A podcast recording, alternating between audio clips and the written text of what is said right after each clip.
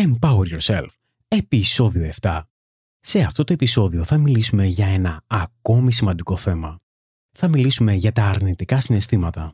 Θα δούμε τι σημαίνει να μπορούμε να βιώσουμε τα αρνητικά συναισθήματα και γιατί κάτι τέτοιο είναι πάρα πολύ σημαντικό. Καλώς ορίσατε στο Empower Yourself Podcast, το podcast που κάθε εβδομάδα παρουσιάζει τις καλύτερες συμβουλές και τεχνικές για την προσωπική ανάπτυξη, την αυτοβελτίωση και την αύξηση της παραγωγικότητας. Το όνομά μου είναι Γιώργος Ατσιμανόλης και το επεισόδιο ξεκινάει τώρα. Καλώς όρισες σε ακόμα ένα επεισόδιο του Empower Yourself.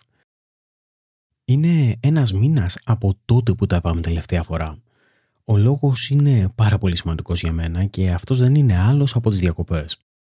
Όλο τον Αύγουστο ήμουνα σε διακοπές στην Ελλάδα και έτσι δεν είχα ούτε τον εξοπλισμό μαζί μου να γράψω ένα podcast το οποίο να έχει την ποιότητα που θα ήθελα, αλλά και η αλήθεια είναι ότι δεν είχα και το χρόνο για να το κάνω. Πέρασα όμορφες και ξέγνιασες στιγμές μαζί με τους ανθρώπους που αγαπάω και νομίζω ότι αυτό πραγματικά με ανανέωσε Τώρα πια όμως που οι διακοπές για εμένα έχουν τελειώσει, ε, μπορώ να σου πω ότι επιστρέφουμε πίσω στο πρόγραμμα που είχαμε καθορίσει από την αρχή και αυτό δεν είναι άλλο από το να έχουμε ένα επεισόδιο κάθε πέμπτη. Πάμε να δούμε όμως το σημερινό μας επεισόδιο. Σήμερα λοιπόν θα μιλήσουμε για τα αρνητικά συναισθήματα. Είναι ένα θέμα που πάρα πολλοί δεν θέλουν να μιλάνε, όμως είναι πάρα πολύ σημαντικό τόσο στο life coaching όσο και στο weight coaching, δηλαδή στο να μπορεί κάποιος να σε coachάρει για να χάσεις κιλά. Ένα από τα σημαντικότερα κομμάτια είναι το να μπορέσεις να νιώσεις αρνητικά συναισθήματα.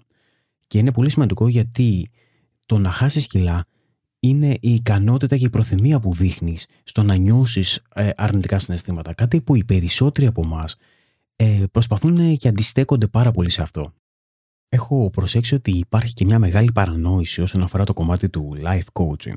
Και αυτό είναι ότι κάποιοι πιστεύουν ότι το life coaching έχει να κάνει πάρα πολύ στο να, στο να επικεντρωθείς, στο να σκέφτεσαι θετικά και να έχεις πάντοτε θετικά συναισθήματα. Φυσικά όλοι μας θέλουμε να νιώθουμε πάντα καλά και να σκεφτόμαστε θετικά, αλλά αυτό είναι το ένα κομμάτι της εξίσωσης. Ε, κανείς δεν μπορεί και δεν πρέπει να είναι χαρούμενος το 100% του χρόνου του. Και νομίζω ότι αυτό είναι η πολύ μεγάλη παρανόηση. Από τη στιγμή που είμαστε ζωντανοί σε αυτόν τον πλανήτη, τότε είναι δεδομένο ότι δεν θα νιώθουμε συνέχεια θετικά συναισθήματα. Νομίζω ότι όταν θα πάμε στον παράδεισο ή οποιαδήποτε μορφή παραδείσου υπάρχει για τον καθένα μας, τότε εκεί είναι το μέρος που θα μπορούμε να νιώθουμε θετικά συναισθήματα όλη την ώρα. Ο λόγος που το λέω αυτό είναι γιατί δεν μπορούν να υπάρχουν θετικά συναισθήματα αν δεν υπάρχει και η αντίθετη πλευρά, δηλαδή τα αρνητικά συναισθήματα. Πολλές φορές λοιπόν ε, το ξεχνάμε αυτό και προσπαθούμε να διώξουμε μακριά οτιδήποτε είδους ε, δυστυχίας, οτιδήποτε είδους απογοήτευσης, ε, φόβου, εκνευρισμού και οτιδήποτε αρνητικό συνέστημα νιώθουμε. Ένα καλό παράδειγμα είναι τα social media και κυρίως το facebook νομίζω ότι έχεις δει ότι οι περισσότεροι έχουν ε, μόνο τις χαρούμενες στιγμές. Κανείς ε, δεν βγάζει στιγμές το οποίο μπορεί να, είναι, να μην περνάει καλά ή πραγματικά να είναι προβληματισμένος ή να είναι στεναχωρημένος. Τώρα μου αρέσει να σκέφτομαι την ιδέα ότι ίσως είμαστε δημιουργημένοι, είμαστε φτιαγμένοι για να νιώθουμε αρνητικά συναισθήματα ας πούμε το 50% του χρόνου μας αμέσως με αυτή την ιδέα νιώθω πραγματικά καλύτερα, νιώθω μια εσωτερική γαλήνη. Όχι μόνο για εμένα, αλλά και όταν σκέφτομαι τους ε, άλλους ανθρώπους ε, στη ζωή μου. Γιατί είναι πάρα πολύ εύκολο να περιμένουμε από τους άλλους ανθρώπους ε, στη ζωή μας να είναι συνέχεια ευχάριστοι, να είναι συνέχεια χαρούμενοι και σε καλή διάθεση. Όταν όμως αυτό δεν ισχύει, εκνευριζόμαστε και απογοητευόμαστε. Αν λοιπόν ε, θεωρούμε ότι το 50% των συναισθημάτων που νιώθουμε είναι αρνητικά, τότε έχουμε και τις ε, αντίστοιχες προσδοκίες από τους άλλους. Δηλαδή δεν περιμένουμε μια ζωή να είναι πάντα χαρούμενη και να είναι πάντα σε καλή διάθεση. Και πραγματικά δεν είναι ούτε ρεαλιστικό ούτε υγιές κάποιος να έχει μόνο θετικά συναισθήματα. Νομίζω ότι μια πραγματικά υγιής ε, ζωή σημαίνει να αγκαλιάζουμε την αντίθεση στον κόσμο. Σωστά. Υπάρχει αντίθεση στον κόσμο και αυτό σημαίνει ότι υπάρχουν αρνητικά συναισθήματα και αυτό είναι ένα κομμάτι της εμπειρίας. Για την ακρίβεια, τα αρνητικά συναισθήματα είναι αυτά που δίνουν νόημα στα θετικά συναισθήματα και που τα κάνουν ακόμη καλύτερα. Τώρα, ο ορισμός της ευτυχίας δεν είναι η απουσία των αρνητικών συναισθημάτων και να μην βιώνουμε ποτέ αρνητικά συναισθήματα, αλλά το να είμαστε πάντοτε σε ένα καθεστώς χαράς και ευδαιμονίας. Νομίζω ότι ο αγαπημένος μου ορισμός ευτυχίας είναι η χαρά που νιώθεις όταν εργάζεσαι για να πετύχεις ε, τους στόχους σου. Όταν ε, εργάζεσαι προς τις ε, δυνατότητες σου και φυσικά το μόνο σίγουρο όταν εργάζεσαι προς τις δυνατότητές σου και προς τους στόχους σου είναι ότι θα αντιμετωπίσεις πάρα πάρα πολλά εμπόδια. Αυτό λοιπόν σημαίνει ότι είναι αδύνατο να νιώθεις στο 100% του χρόνου σου θετικά συναισθήματα. Δεν νομίζω ότι υπάρχουν άνθρωποι που αντιμετωπίζουν εμπόδια και νιώθουν θετικά συναισθήματα. Είναι λοιπόν κάτι απολύτως φυσιολογικό ότι όταν ε, δουλεύεις πάνω σε κάτι το οποίο είναι μεγάλο και δύσκολο, τα αρνητικά συναισθήματα θα είναι κομμάτι αυτής της εμπειρίας. Ένα καλό παράδειγμα όλου αυτού είναι όταν αποκτήσεις παιδιά. Όταν αποκτήσεις παιδιά, τότε αυτό που γίνεται είναι ότι ανοίγεις τον εαυτό σου στο μεγαλύτερο πόνο. Ανοίγεις τον εαυτό σου στο μεγαλύτερο εκνευρισμό που μπορεί ποτέ να αντιμετωπίσεις και που μπορεί ποτέ να νιώσεις. Και μην με παρεξηγήσεις, για εμένα τα παιδιά είναι ένα από τα σημαντικότερα πράγματα που υπάρχουν, που μπορούν να, να τύχουν στη ζωή σου. Όμως ε, λέω ότι ανοίγεις τον εαυτό σου στο μεγαλύτερο πόνο, σε ένα πραγματικά μεγάλο πόνο. Και ο λόγος είναι ότι επειδή τα αγαπάς βαθιά, τα αγαπάς πραγματικά πάρα πάρα πολύ, θέλεις τα παιδιά σου να έχουν πάντα το καλύτερο. Θέλεις τα παιδιά σου να μην πληγωθούν ποτέ. Ε, θέλεις να μην χτυπήσουν ποτέ. Έτσι λοιπόν είσαι πάρα πολύ ευάλωτος σε οτιδήποτε συμβούν στα παιδιά σου και πάντοτε πονάς πάρα πολύ με οποιαδήποτε κατάσταση ε, γίνει και οποιαδήποτε κατάσταση δημιουργηθεί στα παιδιά σου. Ξέρουμε λοιπόν ότι τα παιδιά μας δεν πρόκειται να είναι ποτέ στο 100% χαρούμενα και να έχουν πάντα ε, θετικά συναισθήματα. Όμως ακόμα και έτσι επιλέγουμε το να κάνουμε παιδιά. Επιλέγουμε τον, ε, το να ανοίξουμε τον εαυτό μας στον πόνο. Να ανοίξουμε τον εαυτό μας στα αρνητικά συναισθήματα. Και αυτό πραγματικά είναι καλό και μας αποδεικνύει ότι πρέπει να βιώνουμε και τα αρνητικά συναισθήματα. Είναι κομμάτι της χαράς και είναι κομμάτι της ζωής μας. Και εδώ πέρα έρχεται και μια υπενθύμηση στον εαυτό μου. Έχω δύο παιδιά και πάντα προσπαθώ να θυμίσω στον εαυτό μου ότι πρέπει να τα αφήνω να βιώνουν και εκείνα αρνητικά συναισθήματα. Η αυτόματα αντίδρασή μου όποτε έχουν αρνητικά συναισθήματα είναι να προσπαθήσω να τα προστατέψω από αυτά. Όμως αυτό πραγματικά δεν είναι σωστό. Και δεν είναι σωστό γιατί δεν θα μάθουν τα ίδια πώς είναι το να βιώνεις αρνητικά συναισθήματα. Είναι σαν να τους στερώ ένα κομμάτι της εμπειρίας της ζωής πρέπει να πραγματικά όλοι μας να βιώσουμε τα αρνητικά συναισθήματα και έτσι να καταλάβουμε σε αντίθεση με τα αρνητικά συναισθήματα και τα θετικά συναισθήματα.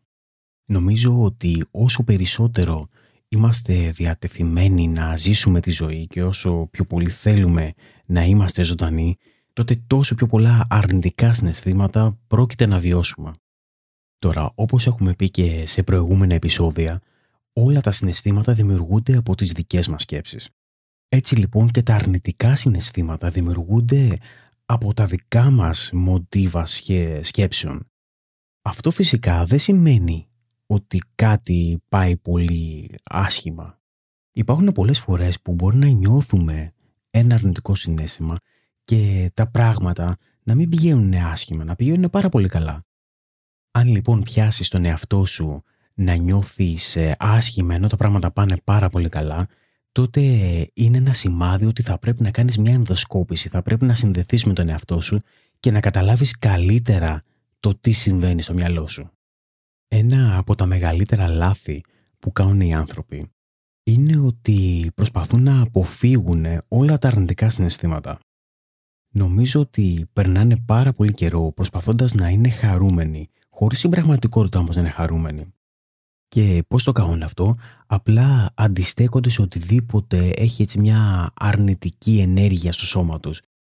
Αυτό που κάνουν είναι ότι προσποιούνται ότι δεν είναι εκεί. Δηλαδή, ουσιαστικά το προσπαθούν να το αποφύγουν και να το διώξουν μακριά. Πραγματικά πιστεύω ότι ο μοναδικός τρόπος για να χαρείς τη ζωή δεν είναι να, να βάλεις τα φρένα σε οποιοδήποτε αρνητικό συνέστημα νιώθεις. Για την ακρίβεια είναι το αντίθετο. Είναι να ανοίξεις τον εαυτό σου και ουσιαστικά να νιώσεις τα αρνητικά συναισθήματα. Αυτό είναι που πραγματικά μας δίνει όλη την εμπειρία, την πλήρη εμπειρία για το τι σημαίνει να είσαι ζωντανός. Νομίζω ότι αυτό είναι και πραγματικά η απόλυτη ευτυχία. Ένα από τα μεγαλύτερα προβλήματα που έχω δει στους ανθρώπους που έρχονται σε μένα για να κάνουμε weight coaching είναι ότι πραγματικά δεν αφήνουν τον εαυτό τους να νιώσουν τα αρνητικά συναισθήματα.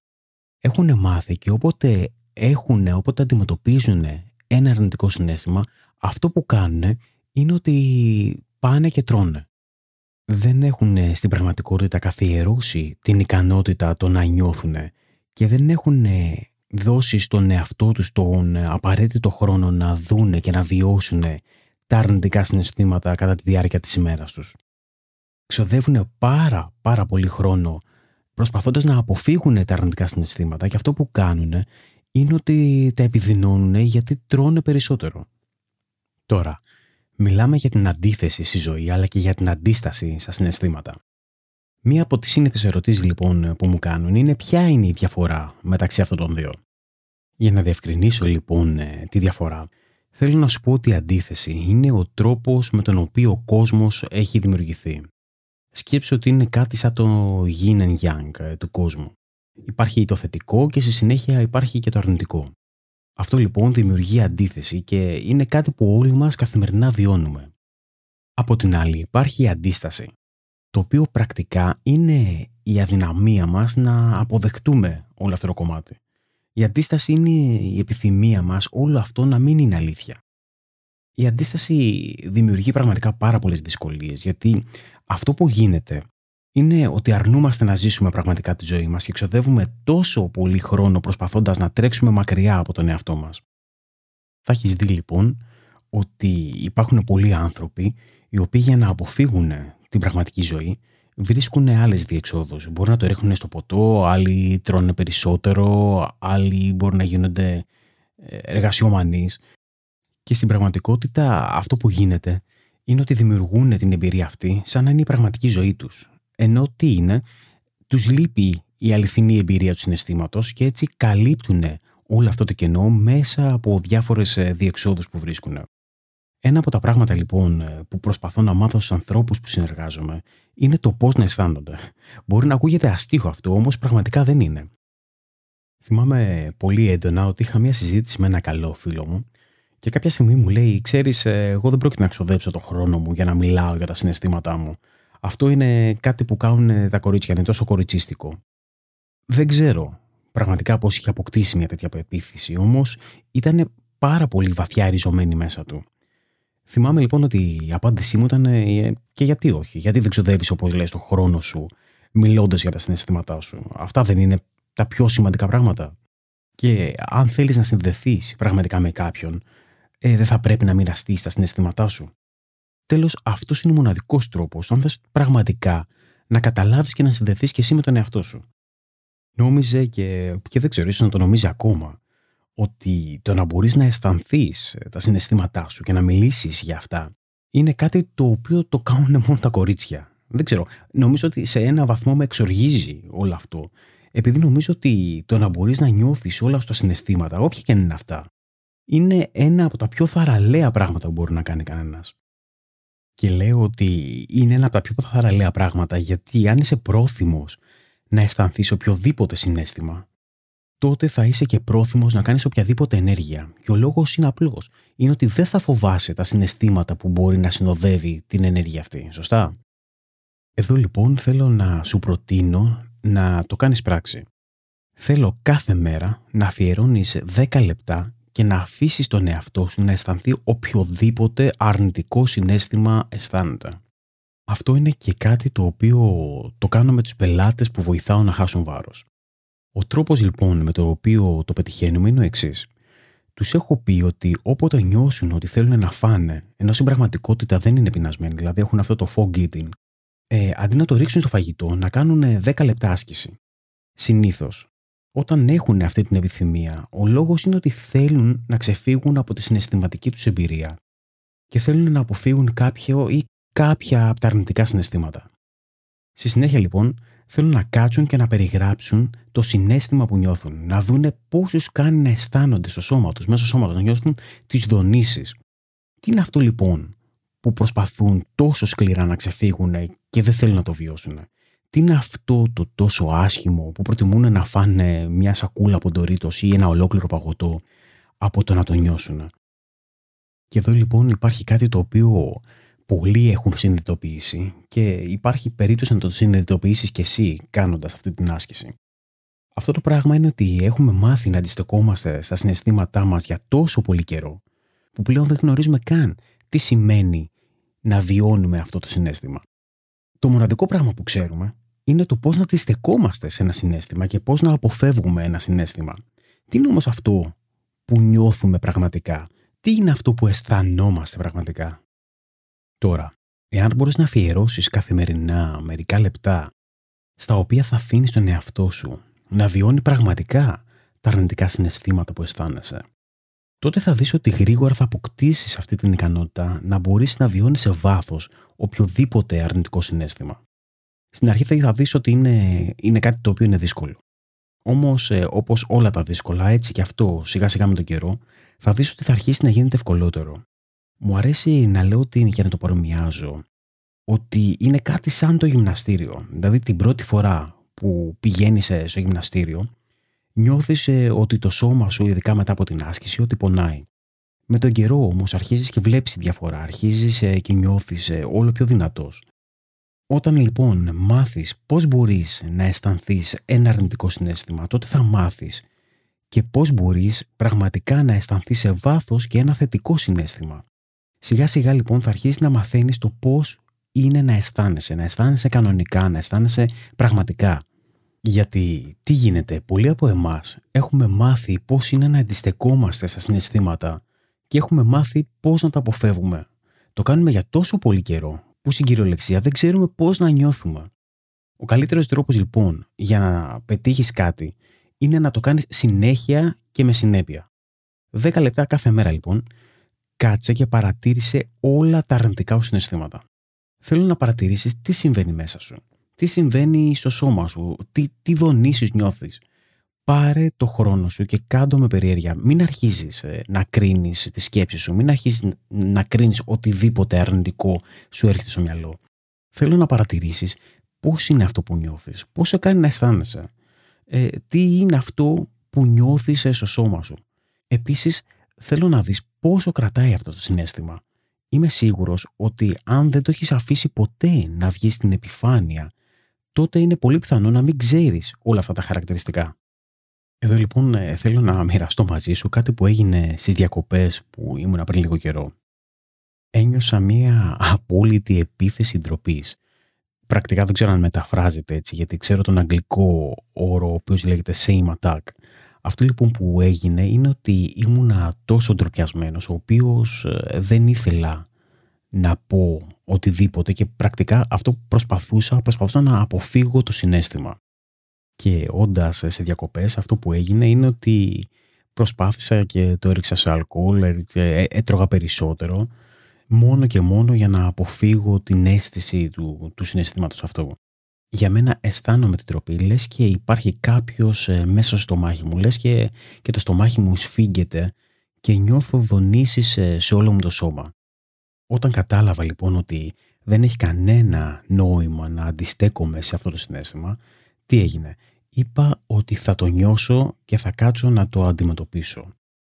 Αυτό λοιπόν που έγινε είναι ότι χαλάρωσα και κάθε φορά που μου ερχόταν η ντροπή είναι ότι ήμουν πάρα πολύ χαλαρός και έλεγα ντροπή. Αυτό είναι ντροπή. Και είναι πολύ σημαντικό τόσο στο να χαλαρώνεις το σώμα όσο και στο να, να ονομάζεις το συνέστημα. Γιατί αν προσπαθείς ε, να το καλύψεις, τότε αυτό που γίνεται είναι ότι το μυαλό σου προσποιείται ότι δεν είναι εκεί, αν και πραγματικά ξέρει ότι είναι εκεί. Με αποτέλεσμα το μόνο που πετυχαίνεις είναι να το θρέφεις, να το κάνεις ε, πιο δυνατό. Οπότε αντί να αντιμετωπίζεις ε, την τροπή σαν ε, οτιδήποτε μη ανθρώπινο, είναι καλό να το αντιμετωπίσεις ως ένα από τα συναισθήματα που ζούμε ως άνθρωποι, που βιώνουμε ως ε, άνθρωποι. Πραγματικά μου αρέσει πάρα πολύ η Μπρενέ Μπράουν που λέει το εξής. Λέει ότι εάν είσαι άνθρωπος, τότε πρόκειται να βιώσεις, να νιώσεις ντροπή. Οι πιο έξυπνοι, οι πιο ταλαντούχοι, οι πιο επιτυχημένοι άνθρωποι στον κόσμο πραγματικά βιώνουν την ντροπή. Οι μόνοι άνθρωποι που δεν ε, βιώνουν ντροπή είναι οι ψυχοπαθείς.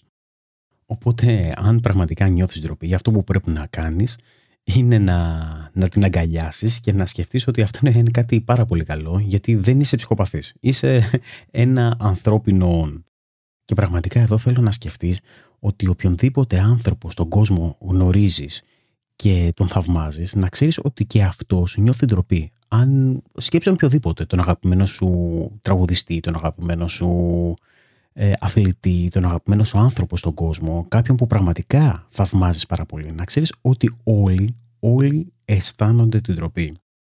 Και μπορώ να πω ότι νιώθω και λίγο γενναίος μέσα από όλη αυτή την εμπειρία. Ο λόγος είναι ότι μπορώ να νιώσω τόσο έντονα αρνητικά συναισθήματα χωρίς ουσιαστικά να αντιστέκομαι σε αυτά και είναι κάτι πάρα πολύ σημαντικό. Αυτό λοιπόν που έγινε είναι ότι ένιωθα πάρα πολύ έντονα το συνέστημα της ντροπής για περίπου 24 ώρες. Ε, το συνέστημα ερχόταν σε κύματα και κρατούσε περίπου 60 δευτερόλεπτα κάθε φορά. Ξέροντας ότι τα πάντα, όλα τα συναισθήματα προκαλούνται από τις σκέψεις ε, στο μυαλό μας, αυτό που έκανα είναι ότι προσπάθησα να δημιουργήσω νέες σκέψεις, έτσι ώστε να δημιουργήσω και ένα διαφορετικό συνέστημα. Θέλω να είμαι ειλικρινής, αυτό δεν δούλεψε. Και θέλω να πω ότι μερικές φορές δεν ε, δουλεύει πάντα αυτός ο τρόπος. Αυτό που έπρεπε να κάνω λοιπόν ήταν ότι έπρεπε να βιώσω το συνέστημα, να καταλάβω τι είναι αυτά που σκέφτομαι, ποιες είναι οι σκέψεις που προκαλούσαν το συνέστημα και απλά να είμαι σε εκείνο το χώρο. Το επόμενο βήμα, το επόμενο πράγμα που έκανα είναι ότι μίλησα για όλο το συνέστημα, μίλησα για το τα πράγματα που σκέφτομαι και για οτιδήποτε βίωνα με τους ανθρώπους που έχω στο mastermind group μου. Ξέρω ότι αυτοί οι άνθρωποι πραγματικά με νοιάζονται και πραγματικά με αγαπάνε. Οπότε ήμουνα ανοιχτός και ήμουνα ευάλωτος ε, προς αυτούς. Αυτό που μπορώ να πω είναι ότι ήταν πραγματικά κάτι πάρα πολύ δυνατό και με βοήθησε πάρα πολύ. Ο λόγος είναι ότι η ντροπή ουσιαστικά προέρχεται από κάτι που σκέφτεσαι και νομίζεις ότι κάτι έχεις κάνει λάθος ή κάτι δεν πάει καλά μαζί σου. Όταν λοιπόν αισθάνεσαι με αυτόν τον τρόπο, όταν έχεις αυτές τις σκέψεις ότι κάτι δεν πάει καλά μαζί μας, τότε αυτό που κάνουμε είναι ότι προσπαθούμε να κρυφτούμε και ουσιαστικά να, ξέρεις, να πάμε στη γωνία μας, να κρυφτούμε από τον κόσμο. Επειδή όμως εγώ επέτρεψα στον εαυτό μου να το νιώσει, είχα το ακριβώς αντίθετο συνέστημα. Ήθελα να το μοιραστώ ήξερα ότι αν το μοιραστώ, τότε πραγματικά θα με βοηθήσει να ξεπεράσω αυτό το συνέστημα, θα με, θα με βοηθήσει να ξεπεράσω την όλη εμπειρία αυτή. Και αυτό έγινε. Μοιράστηκα με ανθρώπους που ξέρω ότι με αγαπάνε, με ανθρώπους που ξέρω ότι θα τους μιλήσω και δεν πρόκειται να με κρίνουν και όλο αυτό με βοήθησε να ξεπεράσω αυτό το αρνητικό συνέστημα. Μπορώ να πω ότι το συνέστημα αυτό, οι σκέψεις μου ήταν τελείως διαφορετικές μετά από τη συζήτηση που είχαμε. Αυτό λοιπόν ισχύει για όλα τα αρνητικά συναισθήματα. Αυτό θέλω να σου πω ότι πρέπει να νιώθεις τα αρνητικά συναισθήματα, πρέπει να τα βιώσεις σε βάθος. Αν θυμάσαι λίγο πιο πριν, είπαμε ότι περίπου το 50% των συναισθημάτων ε, που θα νιώσεις ή που νιώθεις καθημερινά είναι αρνητικά. Οπότε υπάρχουν κάποιοι άνθρωποι που μου λένε ότι κοίταξε να δεις, αν το 50% του χρόνου μου νιώθω αρνητικά συναισθήματα, τότε οι δικοί μου άνθρωποι πρόκειται να με παρατήσουν. Και εδώ υπάρχει μια τεράστια διαφορά. Είναι τελείως διαφορετικό το να επιτρέψει τον εαυτό σου να νιώθει ένα αρνητικό συνέστημα με το να αντιδράει σε ένα αρνητικό συνέστημα. Για την ακρίβεια, τις περισσότερες φορές, ο οποίος βλέπεις κάποιον ο οποίος είναι σε κακή διάθεση ή είναι εκνευρισμένος ε, με κάτι, δεν είναι επειδή αισθάνεται, δεν είναι επειδή βιώνει ένα αρνητικό συνέστημα, είναι επειδή αντιστέκεται σε ένα αρνητικό συνέστημα. Όταν λοιπόν εγώ ένιωθα το αρνητικό συνέστημα της ντροπής, ήμουνα σε διακοπές, ήμουνα στην παραλία, ήμουνα με το γιο μου, ήμουνα με την κόρη μου, καθόμασταν και παίζαμε στην άμμο. Και για την ακρίβεια, κανείς από την οικογένειά μου δεν είπε «Ω, αυτός είναι σε πολύ κακή διάθεση». Κανείς δεν κατάλαβε ότι εγώ αντιμετώπιζα ουσιαστικά το συνέστημα της ντροπής. Για την ακρίβεια ήταν εντελώς αντίθετο. Ήμουνα πάρα πολύ ήρεμος και άφηνα τον εαυτό μου να βιώσει όλα τα συναισθήματα. Επίσης ήμουνα παρόν σε εκείνη τη στιγμή και βίωνα κάθε ώρα και κάθε στιγμή από την εμπειρία που ζούσα με την οικογένειά μου. Αυτή λοιπόν είναι και η άσκηση για αυτή την εβδομάδα. Θέλω για 10 λεπτά κάθε μέρα, ας υποθέσουμε το μεσημέρι ή οποιαδήποτε ώρα βολεύει εσένα, να κάτσεις ε, μόνος σου και ουσιαστικά να αφήσεις όλα τα αρνητικά συναισθήματά σου να βγουν στην επιφάνεια. Αν τίποτα δεν έρθει, τότε αυτό που προτείνω είναι να, να πάρεις ένα blog, να πάρεις ένα σημειωματάριο και να κάτσεις να καταγράψεις όλες σου τις σκέψεις. Κάτσε και κατέγραψε όλες σου τις αρνητικές σκέψεις. Και μην αντιστέκεσαι σε αυτό. Σίγουρα υπάρχουν αρνητικές ε, σκέψεις στο μυαλό σου, οι οποίες ε, θα σου δημιουργήσουν και αρνητικά συναισθήματα.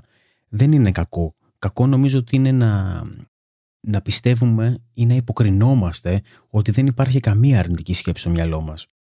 Ο στόχος λοιπόν της άσκησης είναι να μάθεις να βιώνεις τα αρνητικά σου συναισθήματα. Και είναι πάρα πολύ σημαντικό. Είναι σημαντικό γιατί θα μάθεις ουσιαστικά να τα κατέχεις. Θα, θα γίνουν δικά σου τα αρνητικά συναισθήματα. Φυσικά αυτό είναι κάτι το οποίο δεν είναι εύκολο και δεν πρόκειται να το πετύχεις ε, με την πρώτη φορά που θα κάτσεις. Θέλει εξάσκηση και θέλει να το κάνεις ε, πάρα πάρα πολλές φορές. Όμως θα δεις ότι σταδιακά με το, με το χρόνο, με το πέρασμα του χρόνου θα γίνεσαι καλύτερος και καλύτερος. Και όλο αυτό θα σε βοηθήσει να βιώνεις καλύτερα όχι μόνο τα αρνητικά συναισθήματα, αλλά και τα θετικά. Το σημαντικότερο όμως πράγμα που θα συμβεί όταν ξεκινήσεις να βιώνεις τα αρνητικά συναισθήματα είναι ότι θα σταματήσεις και να τα φοβάσαι.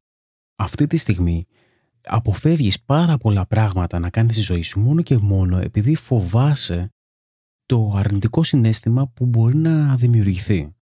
Αν έχεις βιώσει αυτά τα αρνητικά συναισθήματα και ξέρεις τι προκαλούν στο σώμα σου, ξέρεις πώς να τα αντιμετωπίσεις, τότε πραγματικά δεν έχεις να φοβηθείς τίποτα. Ξέρω ότι όλο το επεισόδιο είναι ουσιαστικά μια διαφήμιση προς τα αρνητικά συναισθήματα, Όμως είναι τόσο σημαντικό το να μπορέσεις να τα βιώσεις. Θα σου αλλάξει πραγματικά σε βάθος, θα σου αλλάξει πραγματικά τη ζωή. Οπότε θέλω να ξεκινήσεις και να κάνεις αυτή την άσκηση. Κάθε μέρα για 10 λεπτά. Προσπάθησε και θα δεις ότι θα τα καταφέρεις. Α, αυτό ήταν το επεισόδιο για αυτή την εβδομάδα. Ελπίζω πραγματικά να σου άρεσε. Αν βρήκες χρήσιμο το επεισόδιο και πιστεύεις ότι γνωρίζεις έστω και ένα άτομο το οποίο ακούγοντας το επεισόδιο θα μπορούσε να ωφεληθεί, τότε θα σε παρακαλούσα πραγματικά να το μοιραστείς μαζί του. Θα ήταν μεγάλη μου χαρά να μοιραστείς μαζί μου τις απορίες σου, τις προτάσεις σου ή οποιαδήποτε σχόλια έχεις για αυτό το επεισόδιο και αυτό μπορείς να το κάνεις με δύο τρόπους. Ο πρώτος τρόπος είναι να μπεις στην ομάδα του Empower Yourself στο Facebook. Μπορείς να βρεις το link για την ομάδα στο empoweryourself.gr κάθετος group. Αν από την άλλη δεν έχεις ε, λογαριασμό στο facebook, τότε μπορείς να πεις στο empoweryourself.gr κάθετος 7 και να μοιραστείς εκεί τις προτάσεις και τις απορίες σου μαζί μου. Τέλος, το σημαντικότερο πράγμα που θα πρέπει να κάνεις είναι να εγγραφείς στη λίστα ενημερώσεων του Empower Yourself. Θέλω να σου πω ότι ετοιμάζω μια σειρά από βίντεο και άρθρα τα οποία είμαι σίγουρος ότι θα σε βοηθήσουν πάρα πάρα πολύ.